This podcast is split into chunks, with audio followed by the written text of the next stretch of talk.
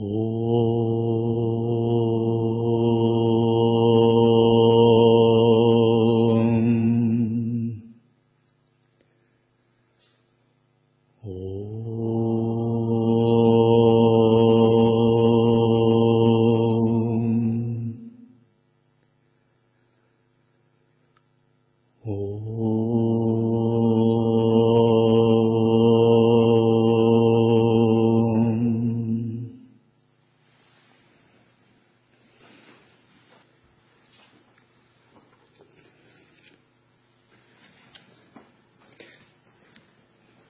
Джиня Навахини «Поток вечной мудрости». Бхагавана Ши Сатя Саи Бабы.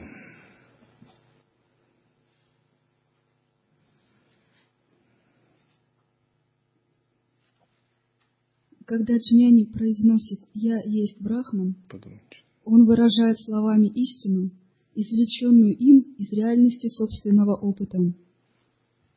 Когда грубое и тонкое превзойдено, когда манас, будхи и прана, ум, интеллект и энергия сублимированы, то есть когда я больше не связана цепями эмоций, мыслей, импульсов и инстинктов, остается только сад, существование, чистое и незамутненное, пара брахман.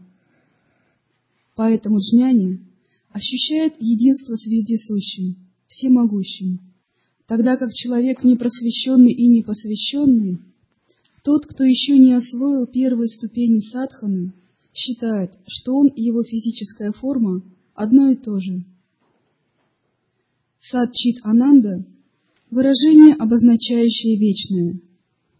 Ниракара означает не имеющий акары, то есть формы.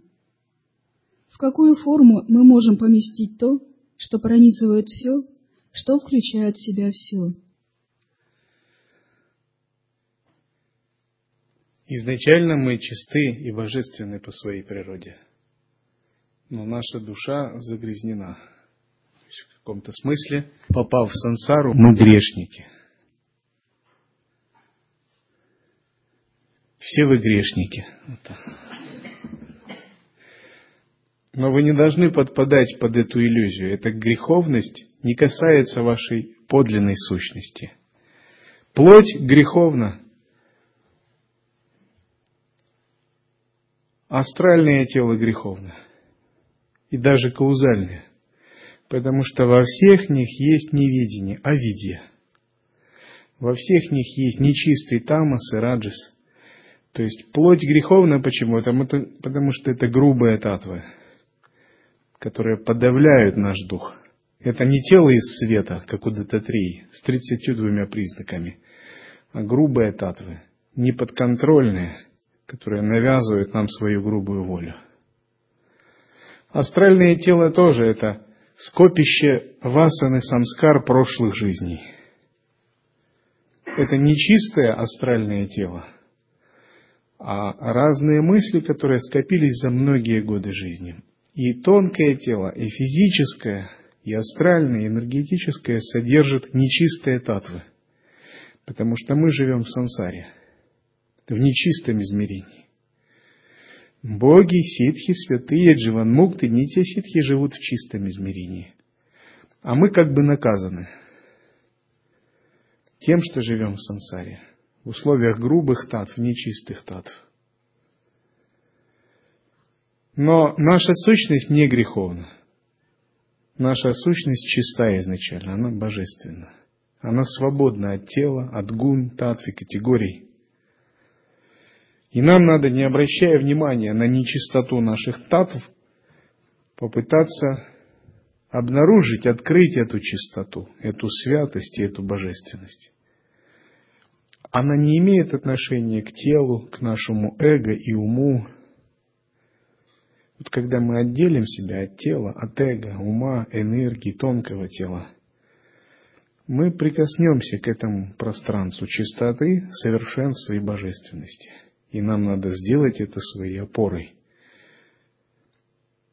Нам надо научиться предавать себя этой божественности, этой чистоте, игнорируя более низкие татвы.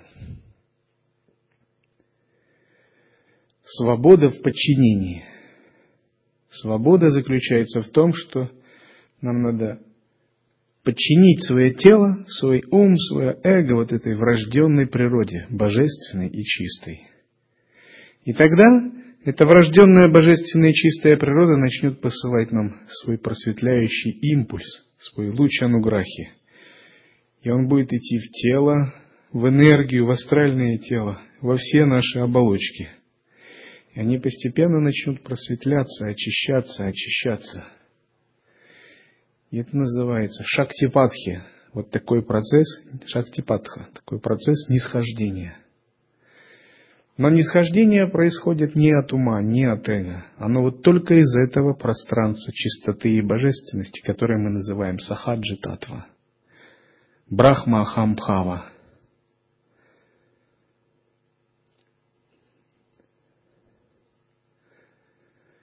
И наше предназначение – очистить все эти оболочки, уничтожить неведение и служить вот этому пространству божественности и чистоты, проводить божественную волю.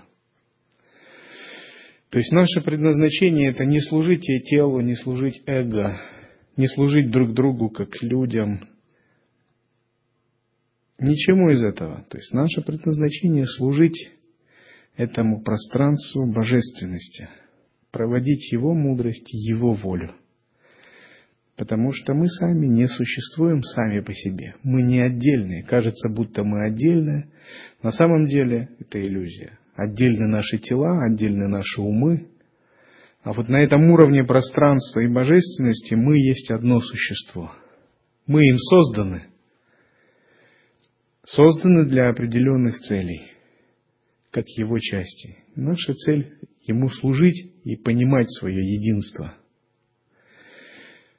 Но часто, когда мы не понимаем этого единства, то мы служим своему эго, своему телу, своим мыслям из-за неведения.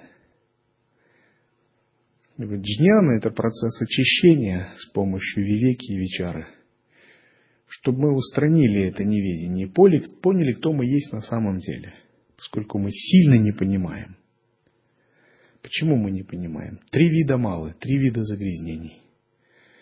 Майя мало, карма мало, анава мало. Вот мешает нам это понимать.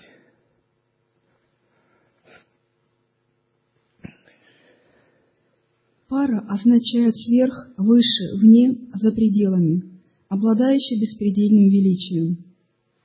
Пара Брахман означает то, что вне и выше всего, более великое, чем что-либо в трех мирах.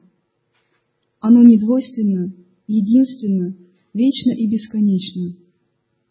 Два предполагает различие, раздор – неизбежное разногласие. Но так как Брахман пронизывает все, он один и только один. Он неделим и неразрушим. Осознание этого есть высшая мудрость джняна. Слово «брахман» происходит от корня «брих», означающего «расширяться», увеличиваться, распространяться. Брихат означает большой, увеличивающийся, громадный, высокий и так далее. Корень в слове «поруша» «при» означает наполнять, делать завершенным. Пур означает город, полный жителей, то есть, образно выражаясь, тело. Тот, кто наполняет тело, пребывает внутри него, есть Пуруша. Корень слова «атман» «ааб» означает достигать, получать, завоевывать, преодолевать. Тот, кто знает Атмана, может достичь полного знания. Он уже обладает всем, знает все, потому что Атман вездесущ. Тем самым он пребывает в Садчитананде, что является воплощением Брахмана. Сад – это сущность шантам, безмятежности, уравновешенности. Чит сущность джняны, мудрости. Вместе с Анандой, блаженством, они образуют сварупу Брахмана, то есть воплощение Брахмана. В Тайтире Упанишаде сказано, через Ананду все рождается, благодаря Ананде все живет, только в Ананду все погружается, и все покоится в Ананде. Категория антаратма, внутренняя сущность, пребывающее внутри истинное «Я», обладает теми же отличительными чертами, что и категория брахман. Она также рождена из блаженства, исполнена блаженства, растворена в блаженстве. Чем полнее джняна, тем яснее осознавание ананды. Радость для джняни – правая рука, помогающая при любых непредвиденных обстоятельствах и всегда готовая и способная прийти ему на выручку. Пхума означает безграничный. В Чхандокье Упанишаде сказано, что блаженство присуще только Пхуме, вечному, Брахману. Другое слово, которое используют джняни, чтобы описать свое переживание Брахману, Джоти Сварупа. Оно означает «тот, чья суть — сияние, слава, лучезарность, тот, кто есть сам свет». Десять миллионов солнц не могут сравниться с сиянием Параматману. Слово «шанти сварупа» означает, что он само шанти, спокойствие. В текстах Шрути сказано «Параматман есть сам высший покой, аям атма шанта». Сущность атмана, чистота, божественность, светоносность и лучезарность. И в атмане нет никакого греха никакой нечистоты, никаких ограничений. Но там же нет никакой связанности понятиями, никакой личностности.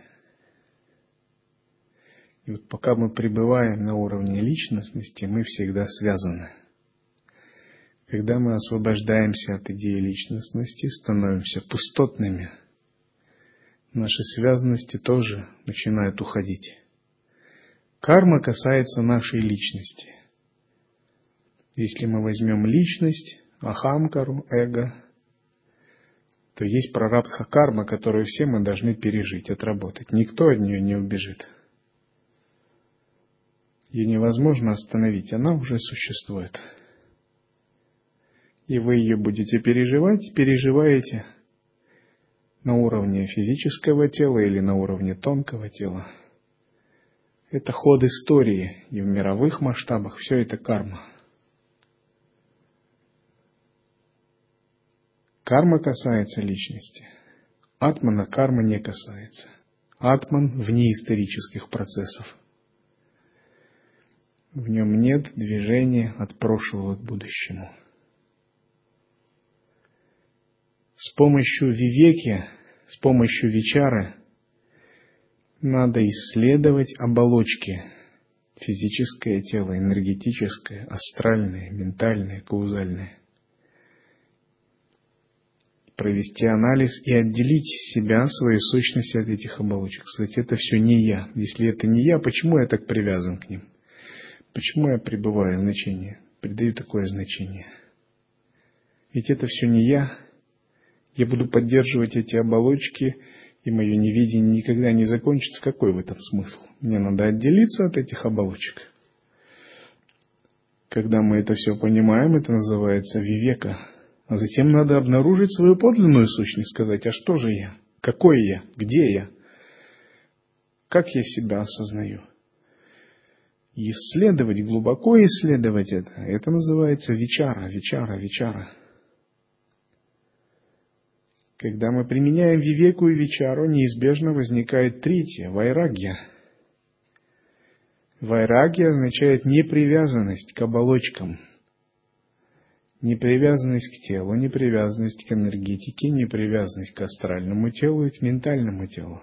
Даже непривязанность к каузальному телу. И вайрагья основана на самоотдаче, на предании себя Богу и Божественному. Когда мы обнаруживаем этот источник, мы обнаружим, вот моя подлинная сущность. У нас возникает глубокая связь, поглощенность, то, что называют любовь к Богу. Тогда человек ни о чем не думает, кроме Бога, он ни о чем не говорит, кроме Бога, он ничего не делает, кроме как служения Богу, он ничего не ищет, кроме Бога, он ни к чему не стремится, кроме Бога, он ничего не хочет, не желает, кроме Бога. У него нет никаких надежд и страхов – это хорошее состояние садху. Слабый садху тот, кто имеет много надежд, много страхов. И эти надежды, страхи мешают ему. Достигну, не достигну, пройду ретрит, не пройду, стану старшим монахом, не стану старшим, дадут это служение, не дадут это служение, пошлют в Индию, не пошлют в Индию. Сколько можно за все это держаться? Это все иллюзии, иллюзии, иллюзии. И ум только занят этим с утра до вечера. Думает о чем угодно, только не о Боге. Много надежд, много страхов. И тогда эго забирает на себя всю часть, всю энергию забирает на себя. Некогда о Боге думать. Все время в надеждах и страхах и цепляниях. И вайраги означает, садху отделяет, он принимает все как есть. Я принимаю и так, и так, все отлично, всегда все хорошо. Потому что все это не важно, не важно, никак вообще не важно. Потому что для садху только Бог важен.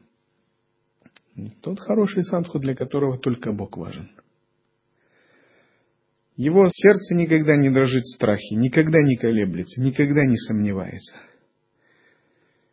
Нельзя сказать, что он безразличен, что ему как-то все все равно, все в душе пеплом посыпано. Ничего подобного посыпано.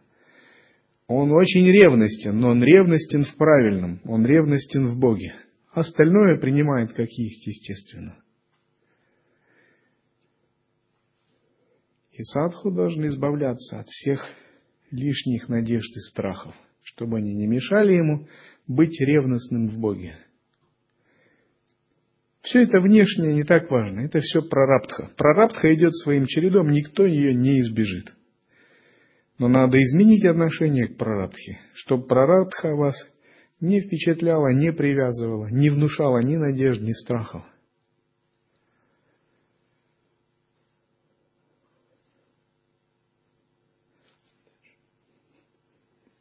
Вот почему Параматмана описывают как вечно чистый, вечно разумный, вечно свободный, вечно озаренный, вечно удовлетворенный, вечно сознающий. Он сама мудрость, и поэтому является воплощением всех учений. Он ни к чему не привязан, и поэтому всегда свободен. В ту минуту, когда человек вкусил Брахмана, исчезает весь голод, приходит конец всем желаниям, и это дарует ему удовлетворение. Конец всем желаниям приходит, когда человек вкушает Брахман, потому что все желания в Брахмане исполнены – все ваши надежды, все ваши мечты о счастье, все, все приходит к концу, все завершается. Все ваши желания увидеть, услышать что-либо, вкусить, пережить, испытать, получить, иметь, все достигается в этом состоянии.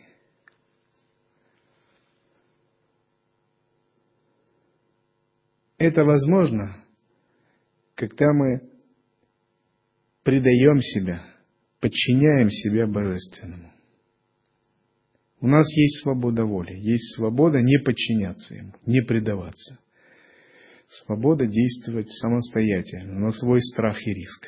Думать, я чего-то из себя представляю, я важный, я великий, я могущественный. Плоды моей деятельности принадлежат мне. Хотим так, пожалуйста, можем действовать. Но это действие из состояния невидения, когда мы не понимаем суть вещей в мироздании и свое место в мироздании. Это подобно как клетка решает действовать по своей воле в организме.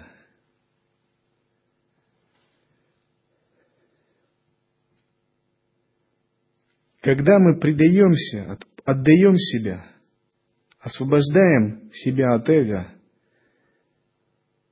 то все наши надежды, все мечты исполняются естественно, потому что мы становимся вот тем самым существом, которое создает все в этом мире. И эта самоотдача, она ничего у нас не забирает.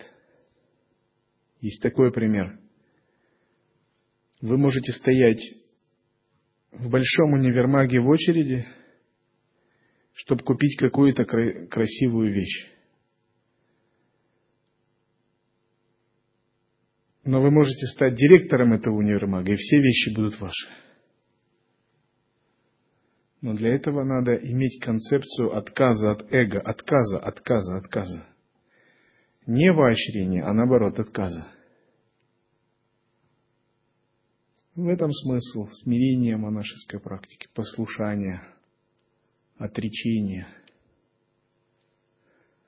Такой отказ не должен идти от воли или от эго, потому что эго создаст новую концепцию «я отказывающийся», «я великий отказывающийся», «я великий послушный», «я великий смиренный». Когда это идет от ума, от эго, то эго способно и на такие трюки тоже – и эго успешно создаст какой-то новый образ себя под таким предлогом. Это не должно идти от ума, от воли, это должно идти от преданного сердца, которое ничего не желает себе, не желает никаким быть великим, оно желает только быть Богом. Это есть такой рассказ. Один великий царь выполнял ритуал раздачи даров. В Индии вообще есть культура раздачи даров – в Непале. Это целая культура. Раздавать дары – это как дело чести, престижно. Это не наша потребительская культура, где, наоборот, престижно все себе побольше. А там, если ты имеешь, ты должен раздать, иначе, ну как, это неуважение будет. И царь периодически производил раздачу даров – и пришли брахманы, пришли к шатре, он всем раздал много золота. Пришли вайши шудры, он раздал много из своего царства. И все жители местности уже пришли в этот день, он всем раздал, так что уже казна опустела, уже все, что можно было роздано. И одна молодая девушка, она только опоздала. Ей сказали, царь уже все раздал, тебе ничего не досталось, ты опоздала. Она сказала, пустите меня к царю, я думаю, кое-что еще осталось. И когда она пришла к царю, она сказала, мне ничего не надо, что ты раздаешь, мне нужен ты сам. И она обняла его ноги. Она сказала, отдай мне себя. И вот наше положение подобно этому. Мы ничего не желаем, мы хотим Бога. Если царь становится собственностью девушки, то она все его богатство, естественно, наследует. Все, чем он владел. Самоотдача означает, что Бог становится нашим, а мы сами становимся, становимся Богом. И все, что мы отдавали, оно ничего не стоит. Оно нам изначально принадлежит.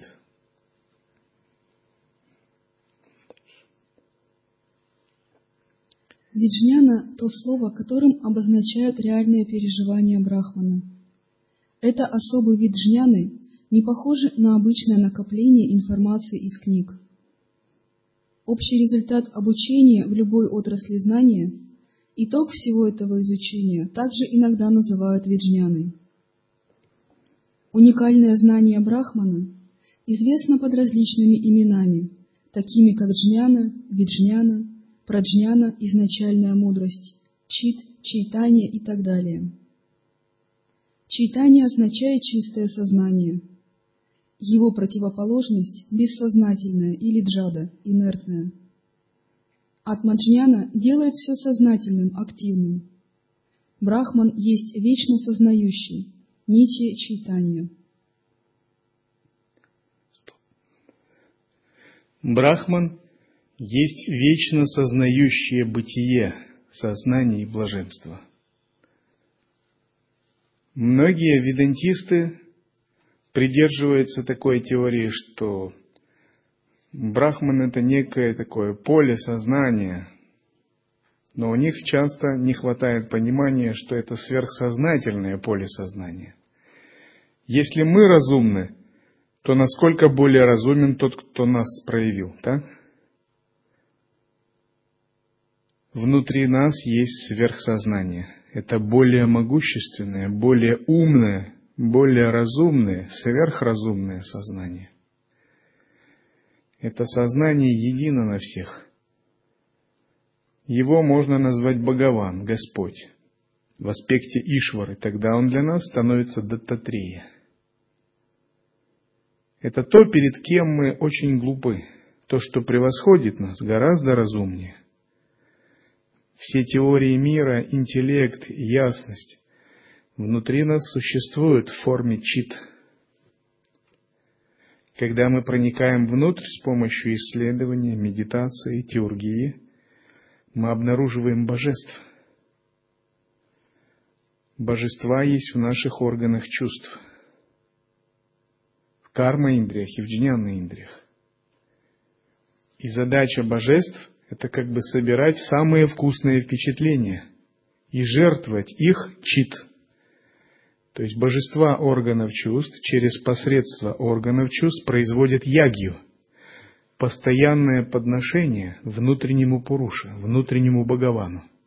Через наши тела это делают божества. Вот предназначение нашего воплощения в истинном смысле. Мы это не мы, мы это чит. Всевышний Пуруша, который создал тела, в органах чувств которых находятся божества, которые собирают, собирают самые чистые и важные, благоприятные впечатления и подносят их этому Пуруше. То есть посредством нашего тела производится ягья, жертвоприношение. Все, что мы видим, слышим, обоняем, осязаем, переживаем, думаем и делаем, подносится через карма Индрии, через джняна Индрии. А наше тело это кунда, где горит огонь для яги, и ягья шала, то место, которое накрывает место проведения ягьи. Наш ум и наше эго – это жрец на этой ягье.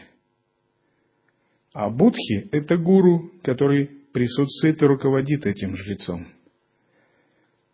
И проводя ягью, Пуруша собирает все впечатления, все опыты в момент нашей жизни. А мы-то думаем, будто это мы живем, будто это мы действуем, мы создали какую-то концепцию, будто это наша жизнь. Наша жизнь – это не наша жизнь, ваша жизнь не принадлежит вам. Она принадлежит Пуруше Бхагавану Дататрии. Через вас он проводит ягьи. Для этого он вас и создал. А мы зародили о себе какое-то глупое впечатление, будто мы это мы, зародили свои собственные цели в жизни. И наша задача так очистить свое сознание, свои органы чувств, чтобы понять, всю теургию и мистику этого процесса, и теперь уже осознанно в нее включиться. В этом смысл, когда говорят служение Богу. Все святые рано или поздно это понимают, и когда они понимают, используют такие выражения. Интегрироваться в мандалу созерцания, интегрировать все в мандалу созерцания, парить с облаками, течь вместе с рекой, быть подобным горе, сделать свою жизнь подношением Богу – все эти слова указывают на то, что вот этот принцип яги и ягишвары, подношений и того, кто проводит подношение и принимает, он реализован.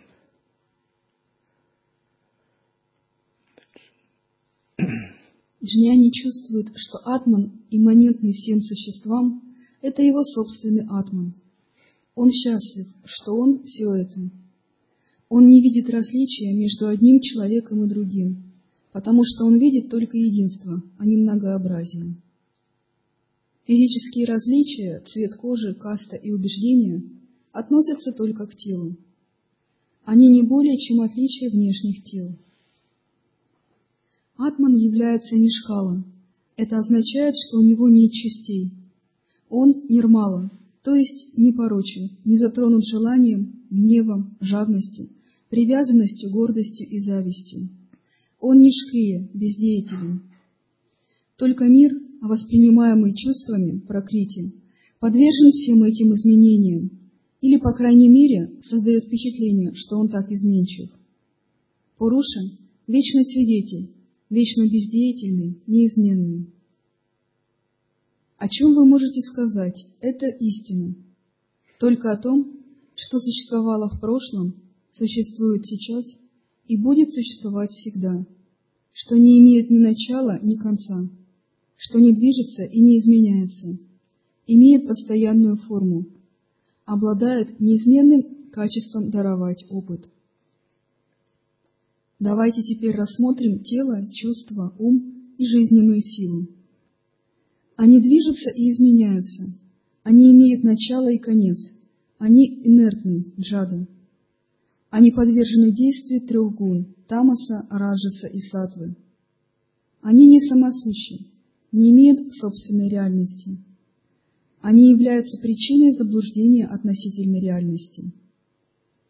Они имеют только относительную ценность и лишены абсолютной. Они светят, они светят только отраженным, заимствованным светом. Абсолютная истина находится в недосягаемости времени и пространства. Она апоричинна, то есть неделимая. Наш ум, манас, бодхи разум светит отраженным светом. Это означает все творческое, все интеллектуальное, мудрое в нас не есть наше. Это отблеск Атмана. Такой принцип отраженного света называется чидабхаса. Чидабхаса означает, если рядом с огнем поместить железный шар, через некоторое время железный шар нагреется, раскалится и тоже начнет сиять. Но это не свойство шара. Шар не стал огненным, он, не потому, он сияет не потому, что он огненный, он инертный, он из металла. Он сияет только он потому, что рядом с огнем.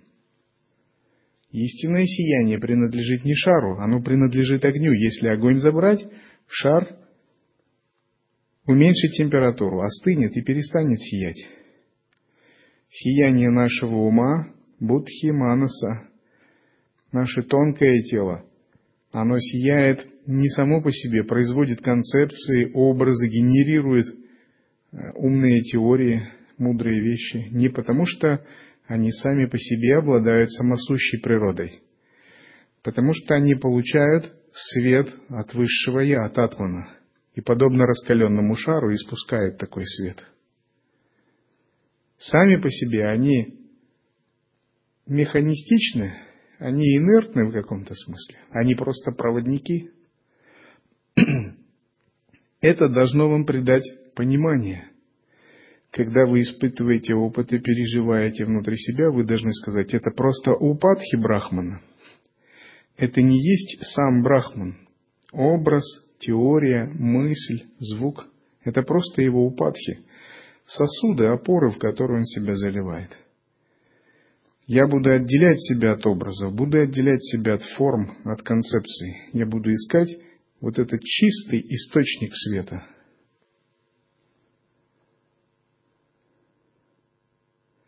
Способность быть в чистом источнике света непрерывно есть сахаджа самадхи. Когда вы делаете намеренно это, с санкальпой, это еще не сахаджа самадхи. Когда это происходит естественно, без усилия, это сахаджа самадхи. И в сахаджа самадхи приходят не благодаря усилиям, благодаря оставлению усилий и пониманию. В сахаджи самадхи нет нужды медитировать, контролируя ум. Поэтому его называют йога не медитацией.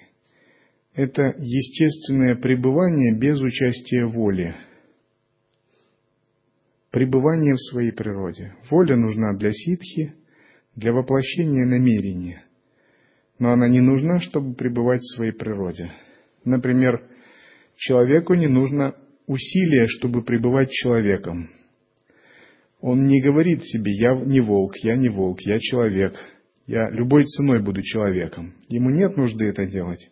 Быть человеком ему удается быть без всяких усилий. Таким же образом, сахадж самадхи означает, что без всяких усилий – человек пребывает в своей природе благодаря джняне, пониманию. И это понимание не умственное, оно основано на глубокой вере. Вера и понимание здесь одно. Сначала вера возникает без понимания. И мы верим, потому что нужно с чего-то начинать. Мы принимаем это – но мы не реализовали этого понимания. когда наша вера углубляется, и мы очищаем свой ум, вера становится джняной. Когда вера и джняна соединяются, приходит сахадж самадхи.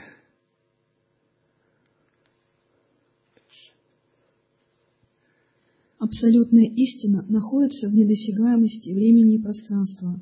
Она причинна, то есть неделимая. Она не имеет начала. Она существует всегда и везде. Она – основополагающий принцип, то, что обнаруживает само себя. Осознание этого, переживание этого есть джняна. Истина есть анирдешин, то есть ее невозможно описать как то-то и то-то она не объясняется с помощью характеристик. Как может быть описано с помощью слов то, что превосходит ум и интеллект? Она также называется адришьей, невидимая для глаза, этого оптического инструмента, подверженного изменениям и имеющего весьма ограниченные возможности.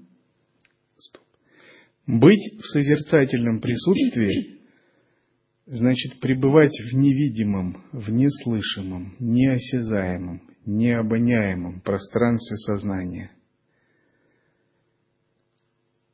Это означает пребывать не в образе, а в том, кто видит образ, в зримом.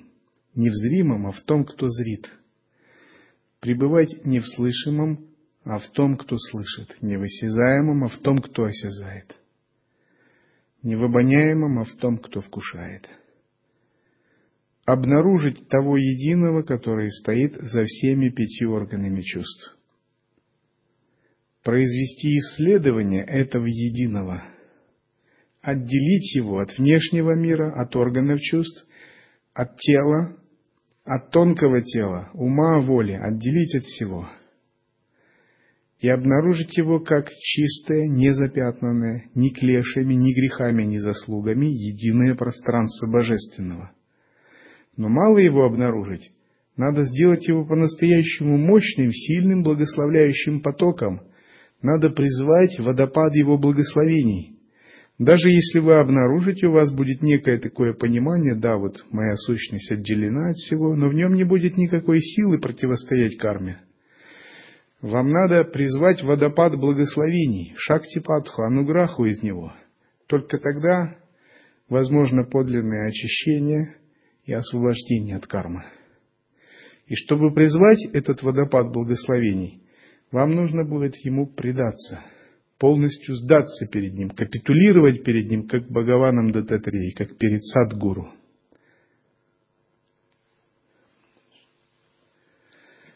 Брахмана невозможно постичь чем-либо созданным из элементов, чем-то физическим. Благодаря Брахману глаза могут видеть, так как же они смогут увидеть самого Брахмана? Ум ограничен временем, пространством и причинностью. Как могут они ограничить Параматман, превосходящий их и не затрагиваемый ими? Термины Амала, Вимала и Нирмала, описывающие Параматман, имеют одно и то же значение. Амала означает отсутствие нечистоты, Нирмала — лишенный нечистоты, и Вимала то, в чем любая нечистота уничтожена.